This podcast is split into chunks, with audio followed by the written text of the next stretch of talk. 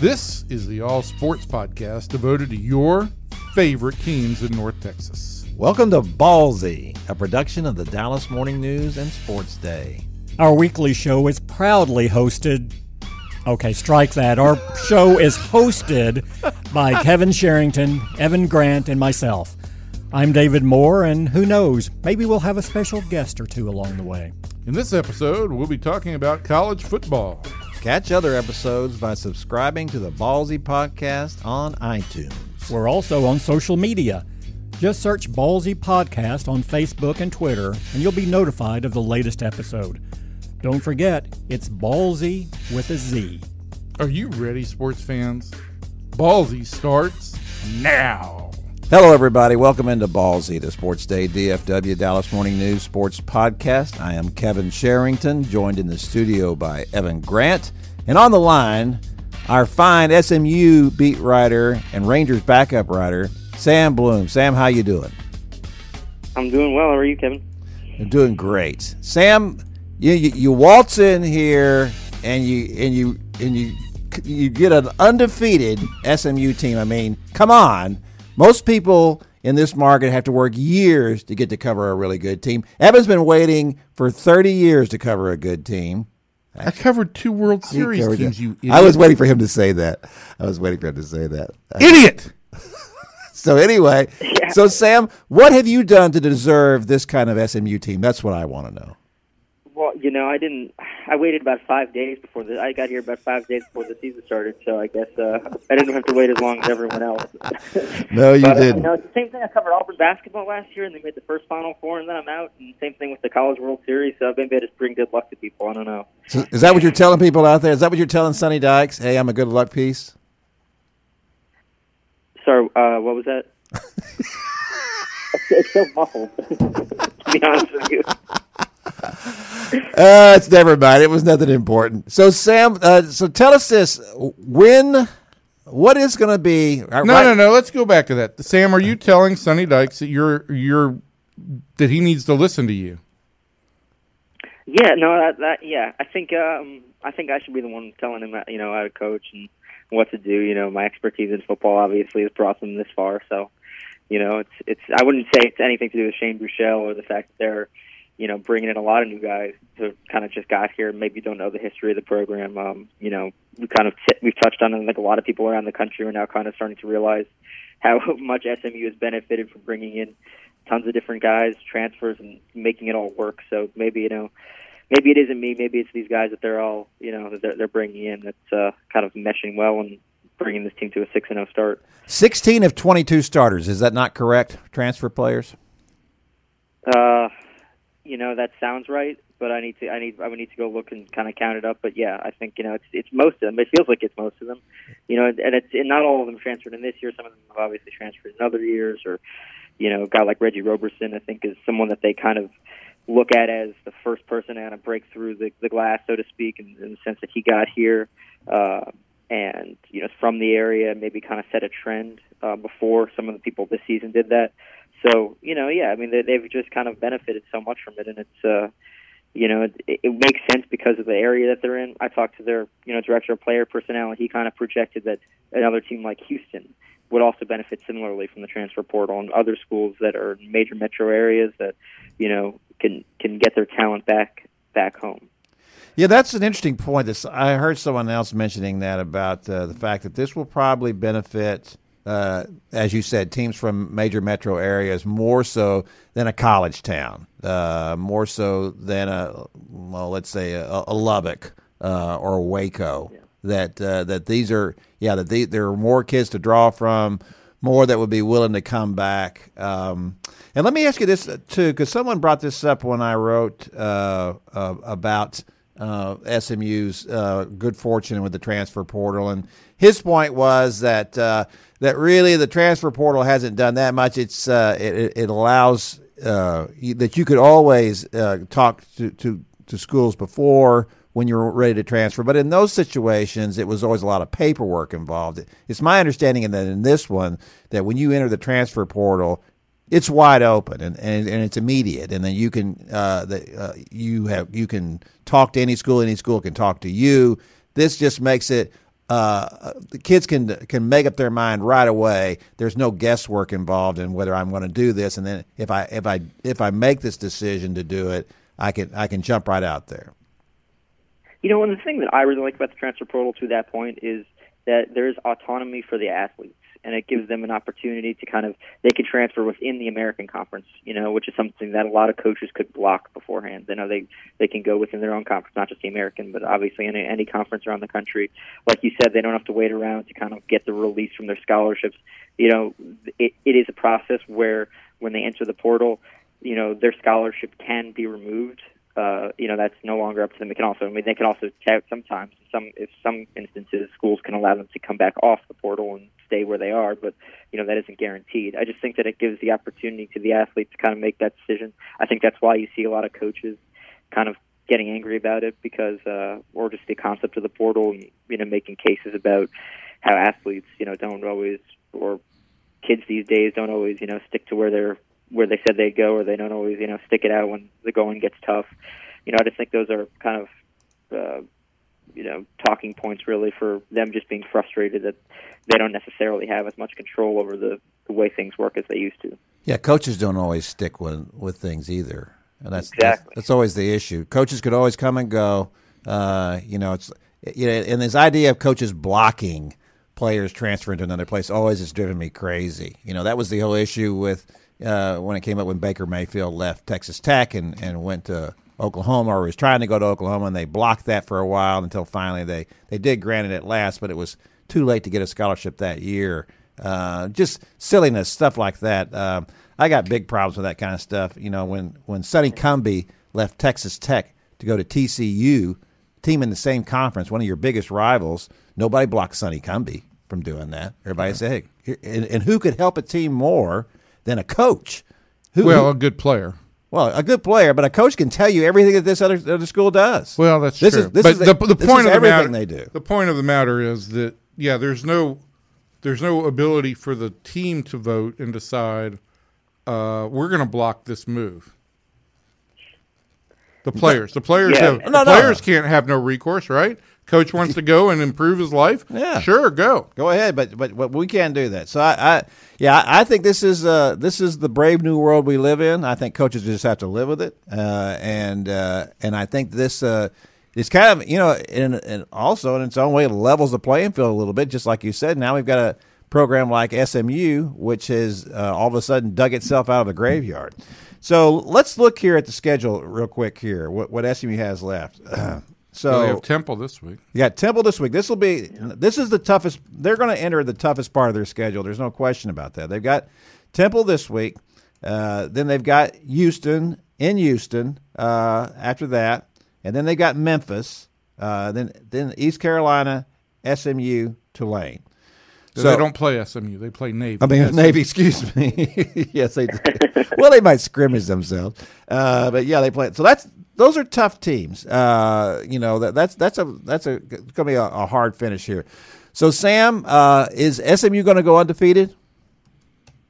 you know, I wouldn't project that they'd go undefeated just because, you know, like you said, it's it's a good, you know, that half of the A- American is really good. I mean, and so at the end of the day, you know, a team like Memphis, I think a lot of people thought could go undefeated in the conference, um, and then you know they went and lost to Temple, and I think these these next few weeks, you know, everyone's kind of those those three teams are kind of all playing each other, so it's an interesting time right now because the American is getting a lot of publicity for having you know three ranked teams and a lot of teams kind of on the fringe of being ranked, and it's I think seven teams getting votes at least. Uh, and now they're all going to play each other, and so I'm sure some of those teams will drop and some of them will rise, and it's going to be a, you know, can SMU go undefeated? I think uh, I think that might be. I mean, they're obviously done this. They did it through the first half of their schedule. Can they do it through the second half? I mean, I wouldn't. I would never guess that because just because I think the competition's a little tougher. I think uh, you know going to Houston will be a tough game because you know they're playing UConn on Saturday, and I think SMU is a much more difficult game, and then it's a really short turnaround for a Thursday night game. Um, and uh, you know, it's just there's going to be something that's going to get in their way, I would think, but you never know. I mean, right now it's kind of a magical season, so I guess you never want to tempt, uh, you never want to bet against destiny, but you never know. All right, so let's let's consider that that whole magical season concept. So it, it, if at this point the Mustangs end up with eight wins, is it still a magical season? No, I don't think it would be a magical. I think it would. I think it would be a really good season. and I think Yeah. it would be a. I think it would be something that you know. Obviously, it would be a three-win improvement, which I think he, any college football team would sign up for any year.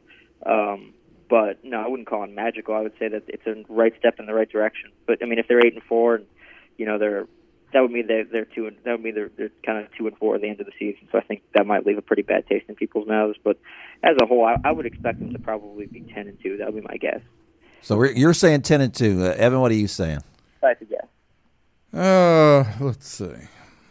Um, While we're waiting on Evan, I'm going to say nine and three, uh, and and that and that's a really good season. But as as uh, Sam just said, the problem is that if you're when you're losing games at the end of the season, I probably go nine and three. Yeah, I mean that's the thing for me is they're six and zero. They're ranked, Right. which is something they haven't done in 34 years. That they're going to. Uh, they're playing late into October with the idea of of this kind of destiny thought. right?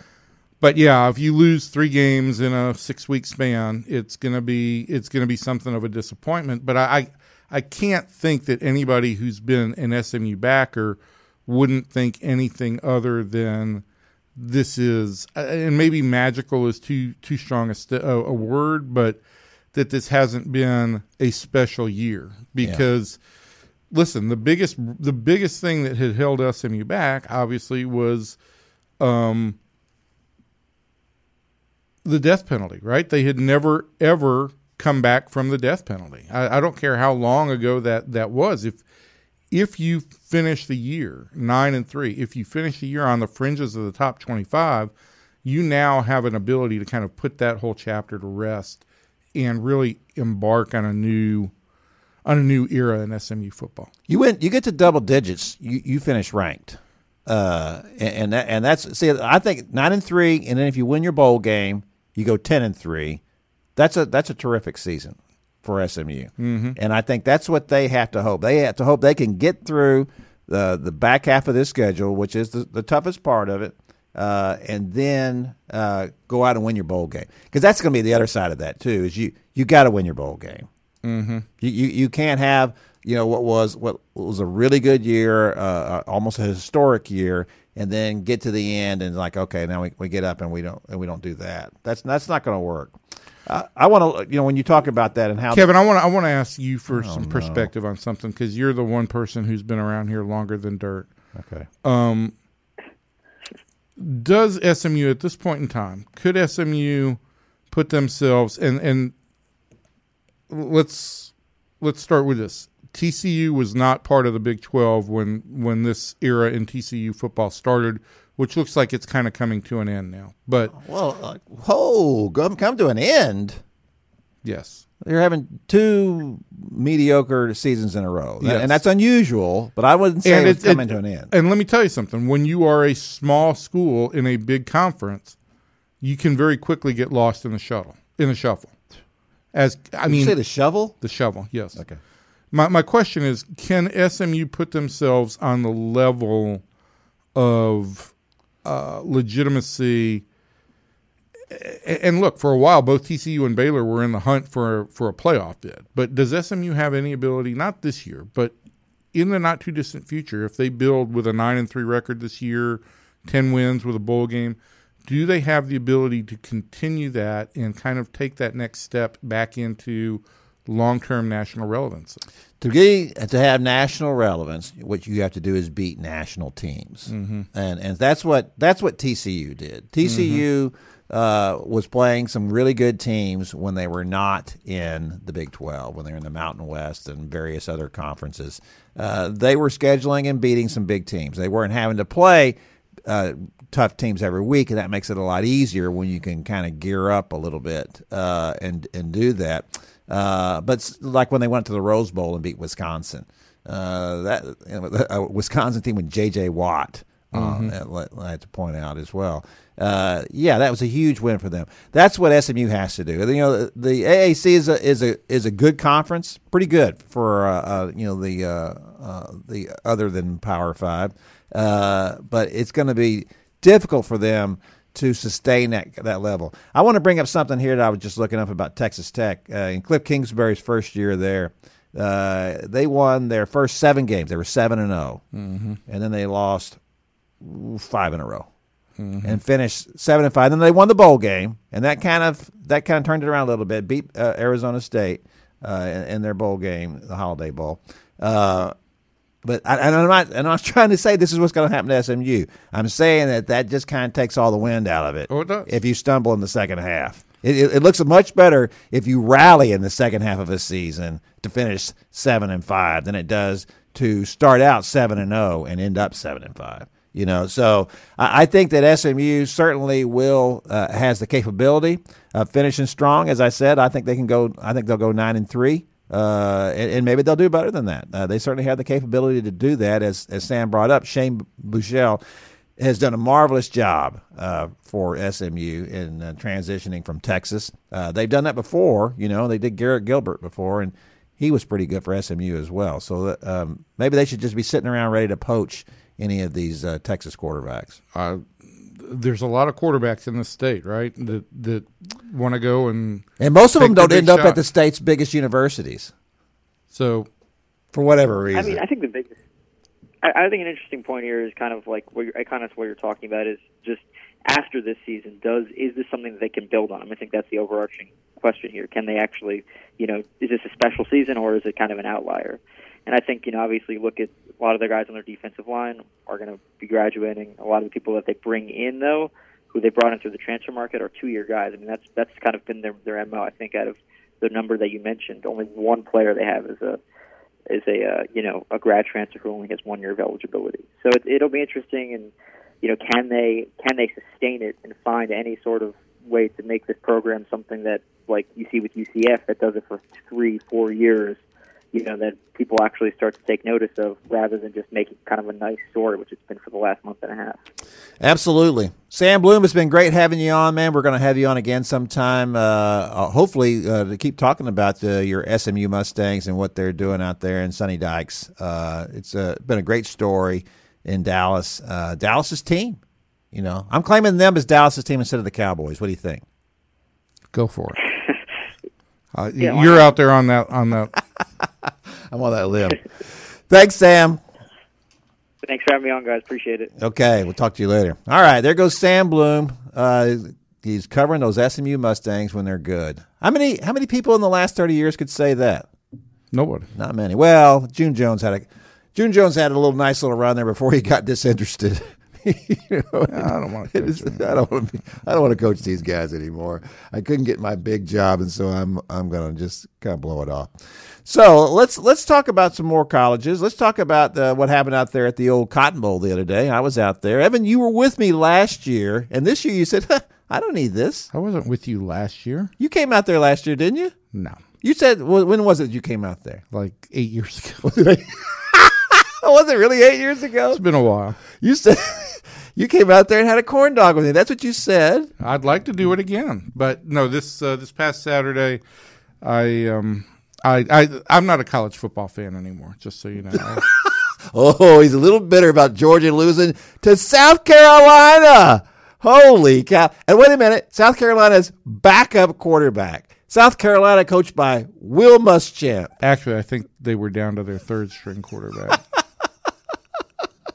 and uh, Oh, my God. that was after Will Muschamp basically sacrificed Hilinski's leg um, and went to the, the third quarterback, and they still won. Um, but Oh, uh, man. uh, yeah, so tell me all about what you discovered at uh, the Cotton Bowl. Here's my takeaways from the from the Cotton Bowl. One, Oklahoma has a defense now. I don't know how great it is. Uh, I wouldn't say it was great. It, I'd say it's very good. Certainly, it's serviceable. Nine sacks, nine sacks in that game. That is the that is the most sacks. It ties for the most sacks Texas has ever given up. So when when Sam Cosmi, who's a bright kid, I really liked him, he's a left tackle for Texas. When he said, "Ah, these guys no big deal," I think he's he's lived to regret that comment. Uh, not not a good thing to say. So Oklahoma has a defense to go with a terrific offense. So I think that this Oklahoma team is going places. Uh, okay, uh, I, think it's going to the CFP is what I think. Uh, secondly, uh, Jalen Hurts is the same Jalen Hurts that played at Alabama, uh, and that's certainly good enough. That's good enough to get you into the college football playoff. Whether that's good enough to win you the national championship, I don't know. But watching Jalen play in this game, uh, which is the first time that Oklahoma has played a really quality opponent. Uh, and I guess you could say it's a really quality opponent. The Texas secondary is really depleted. Uh, they're missing a lot of guys. They couldn't tackle anybody. That one play where CeeDee Lamb catches the ball, turns around, and there were four, count them, four Texas defenders standing there uh, and he beat them all to the end zone. It was unbelievable. I asked CeeDee about that afterwards. I said, "Did you did you realize there were four guys there?" And he says, "I only saw two. And he said, "I figured if I could beat one of them, why not two? He seemed to be pretty strong. Well, he's he's just terrific. He's a transcendent player. That's uh, that's the way I phrased it. And Texas doesn't have any of those. They don't have any transcendent players. You know, uh, Devin Duvernay was leading the nation in catches per game. He's a nice slot receiver. Uh, he caught seven passes in that game for 49 yards.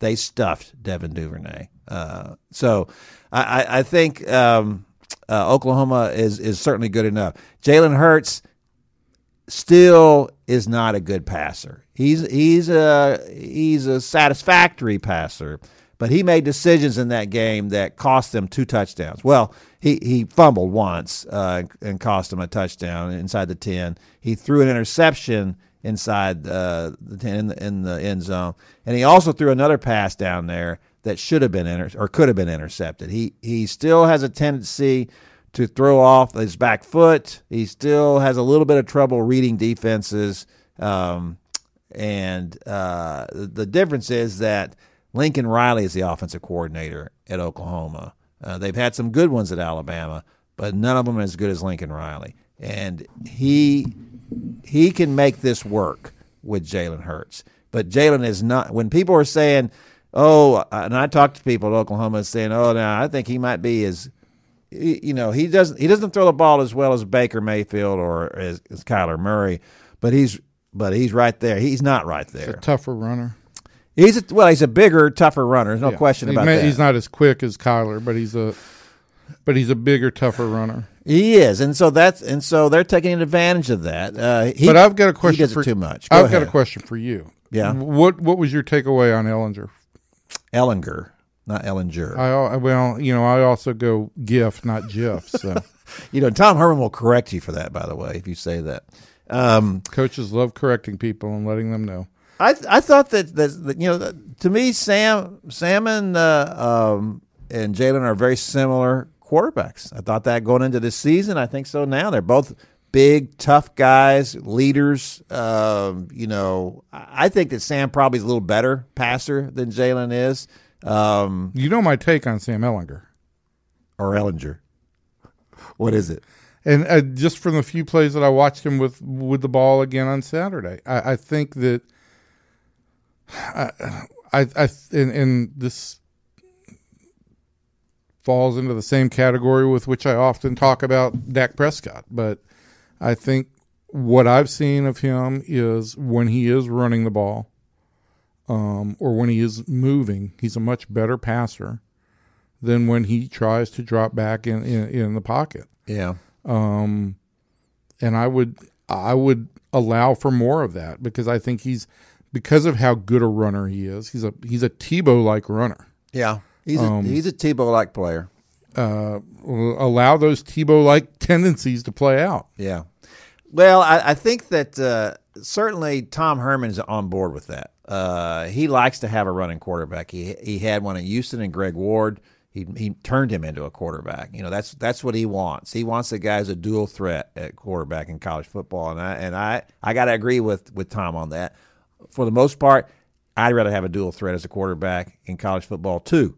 Um, so uh, I, I, think that he can get there. The problem for Texas is not Sam Ehlinger. Uh, he's carrying that team, in my estimation. The problem for Texas is that they they uh, you know they got Devin Duvernay and Collin Johnson came back and played in that game, but he only had a he just I think I can't remember how many catches he ended up with, but he was not a dominant presence. And when in last year's game he was, and uh, a game against Oklahoma in the Cotton Bowl. Uh, so uh, he needs more uh, targets on the outside to make him effective. He needs more help in the backfield. Now, Roschon Johnson ran for 105 yards that game, but I think he had 10 carries. Uh, why they gave up on the run in that game, I'm not really sure. I mean, I, yes, I think 51 yards of that came on one carry, but uh, but Johnson was was was good. You know, uh, that's 50 carries and 50 yards on nine carries. That's still good. Uh, they they should have run the ball more. Um, and uh, and they and they didn't. They kind of gave up on it a little bit. Oklahoma gave up on it though. It was just a it was a weird kind of game. You know, with both quarterbacks ended up with more carries than anybody else on their on their rosters, and and I don't really I'm not really sure why they decided to do that. I do think that they feel like at Oklahoma that maybe Jalen takes off more than he wants them to, than they want him to. Uh, that that he needs to kind of stand in there and try to to make this play happen. Uh, they win. They put up a lot of points, and, and Jalen will continue to do that. Let's talk about Texas a little bit more and about what's going on here because uh, because Texas A and M uh, didn't have a great day down in College Station against Alabama. Uh, 47-28, I think was that final score. Uh, that surprise you?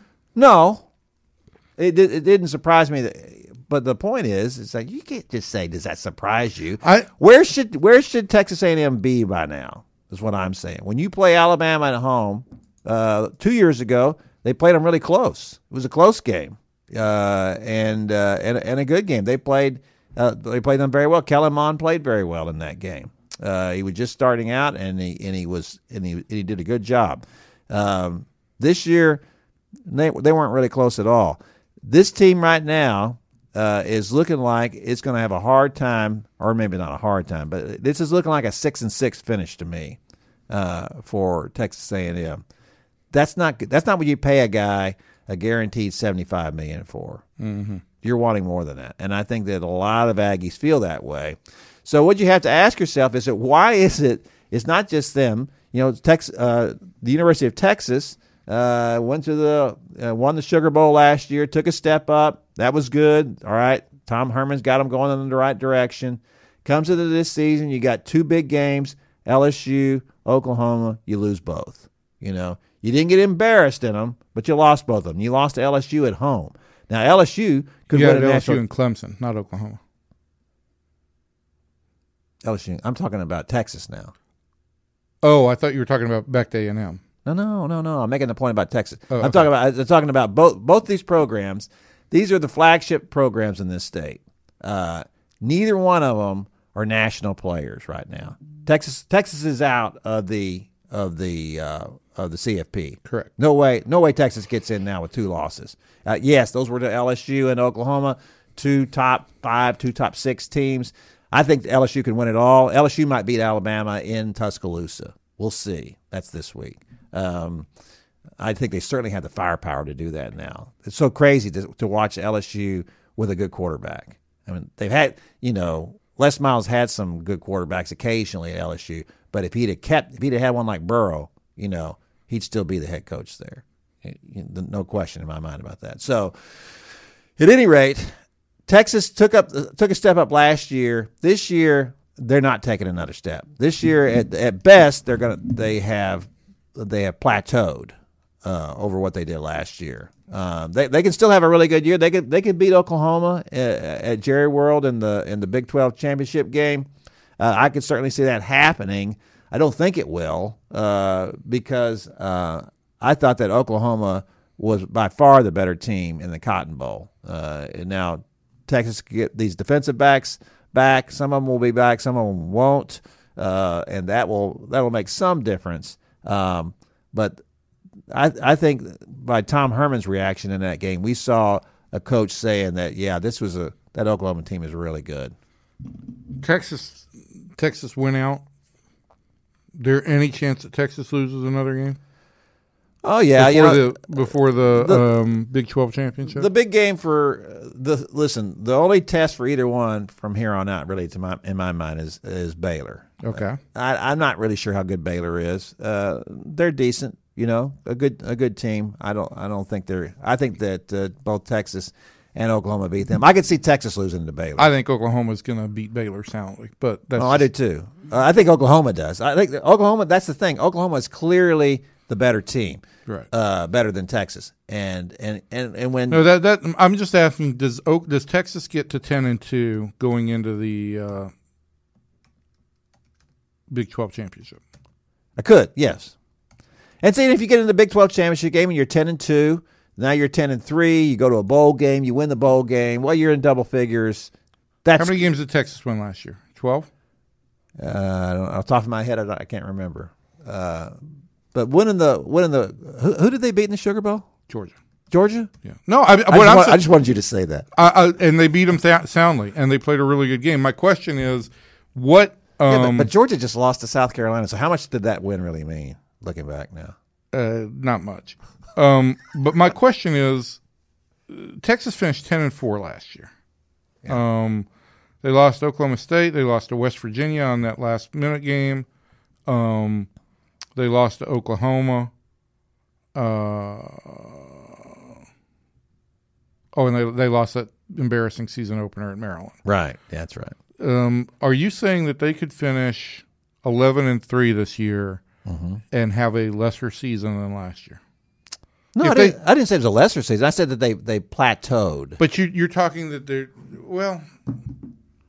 But have they? I mean, if they if they improve by a win this year, Get up close to the microphone. if they improve by a win this year, oh my gosh, is that what you're going to say? A win? I, I I don't know anymore. I really don't. I think the, the next step up would be getting yourself in the CFP discussion. Yeah, well, that's true.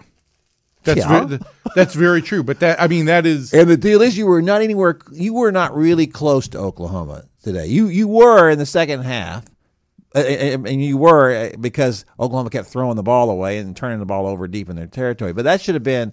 They should have. Oklahoma should have won by twenty one points in that game. They they just threw away two touchdowns.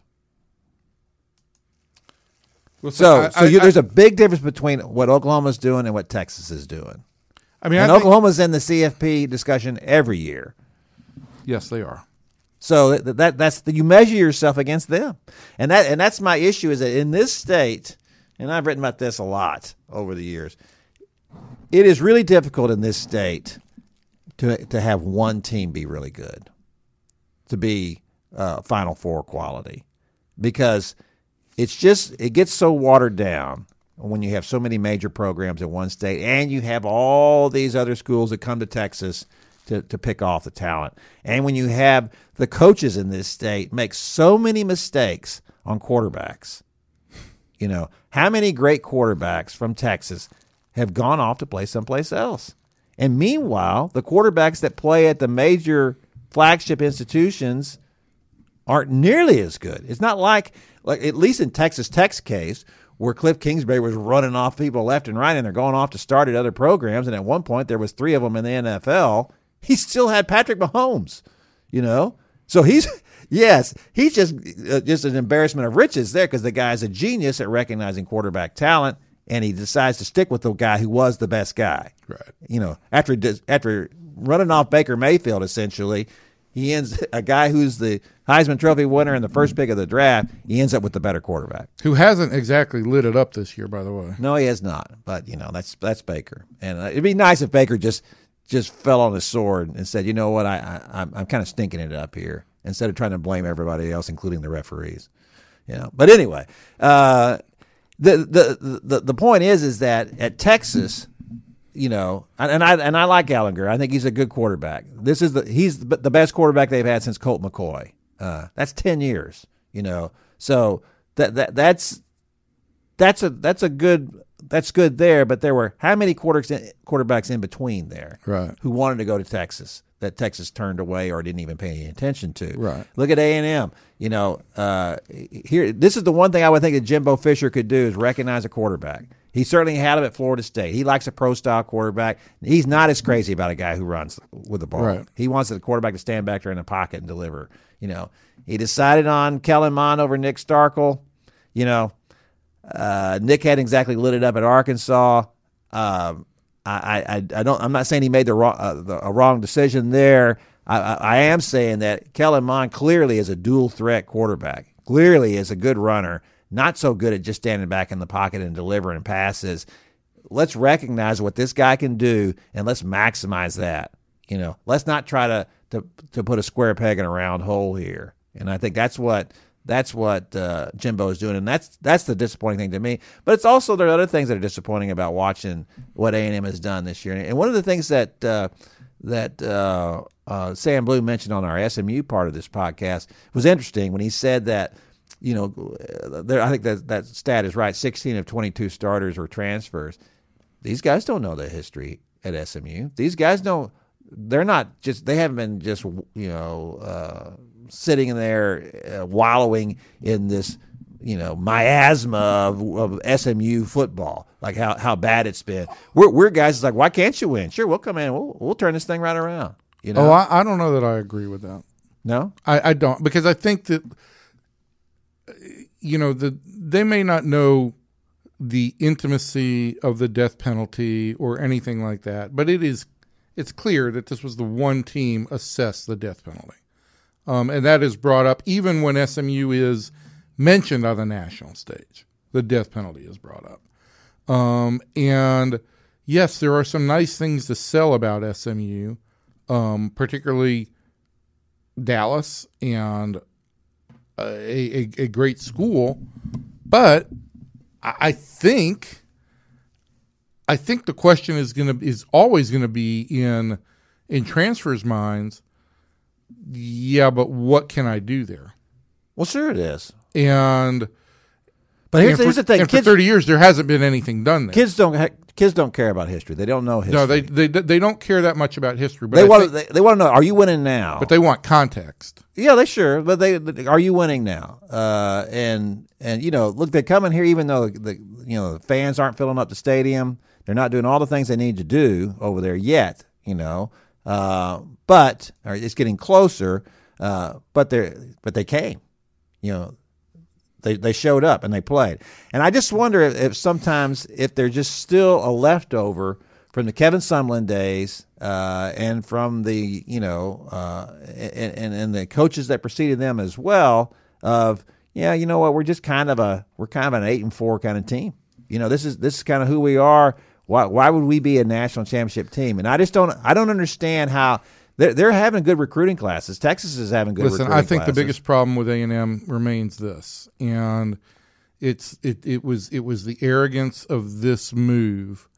Um, the SEC made them more money, but I don't know that it was a great move for their competitive balance because when you're in the same division with Alabama and LSU, you are facing an uphill battle just to get to the conference championship every year. No, because no, the, because the chances no are, if Alabama's down at all, LSU is up. If LSU is down at all, Alabama remains up. Well, it's not just those two either. I mean, you know, Mississippi State's obviously very Mississippi State and Ole Miss are just are, are wild cards, but we haven't mentioned Auburn, yeah, which is Auburn, that's the other tier team. Right? Absolutely. So you could make the case that that that Alabama is better than any Big 12 team typically. Um, I would say that LSU probably now certainly is better. Look, if you, if you put Alabama and Oklahoma on the same on the same level, okay, that's really. if you want to, that's fine. All right, yeah. and then you put if if you put LSU and Texas on the same level, that's fine too. I still think that the SEC has a slight edge in both those places. And now take A and M and and and who's the next best team in in in well, the, Auburn in the, the Big Twelve? Oh, the next, next best team then would be either Baylor, TCU or Baylor, right? Versus yeah. Auburn. I'm sorry. Yeah, right. No, I, I and agree. all three of those teams are in your division. We're not getting to the Georgias and the Floridas the, the that you're going to have to play in the SEC championship.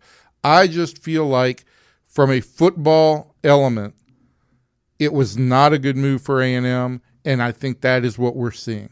Well, uh, I wrote that. And all it all it has done is is created a conduit for the SEC schools to come in and take more kids out of Texas. Right, and that's and that's you know I wrote that from the very beginning.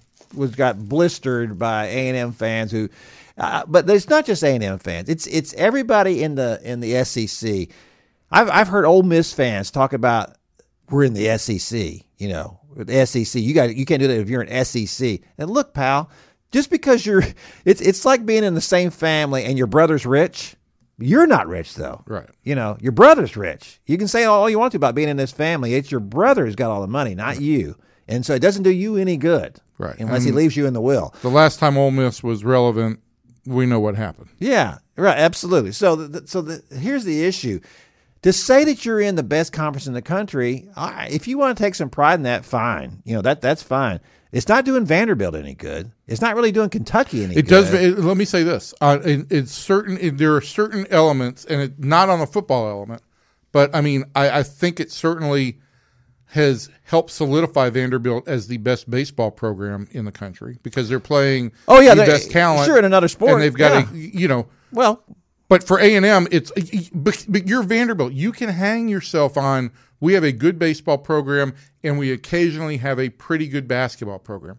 This is A and M. Your bellwether is is football. Right. That's all that matters. yeah. That's it, man. And Well, they have a good baseball program too, but but it doesn't matter. But you're right. No, that's uh, football's everything here, and that's the issue. And and you know, Bowtie makes the move and calls it the hundred year decision, and then he runs off uh, after that, and then you know, A&M's left to, to live with this. And and you know, and I've said this, uh, And I also- a million I- things. So let me say this. I said this a million times. If they'd stayed in the Big Twelve with Johnny Football.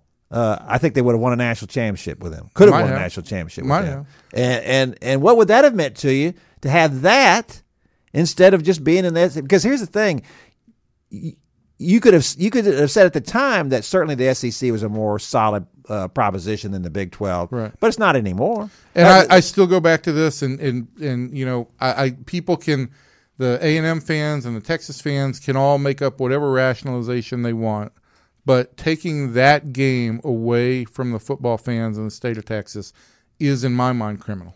it's just criminal. I don't know if it's criminal. I, I will say this: every you know, I, I think it means more. It, has to mean more to A and M than it does to Texas because Texas has Oklahoma. Right. They've already got a great rivalry game. It was al- it was always a better rivalry game than that because of because of the Cotton Bowl and the State Fair and all of that. It was just it was Sure. just perfect. But Uh, it, it, those two teams need to play.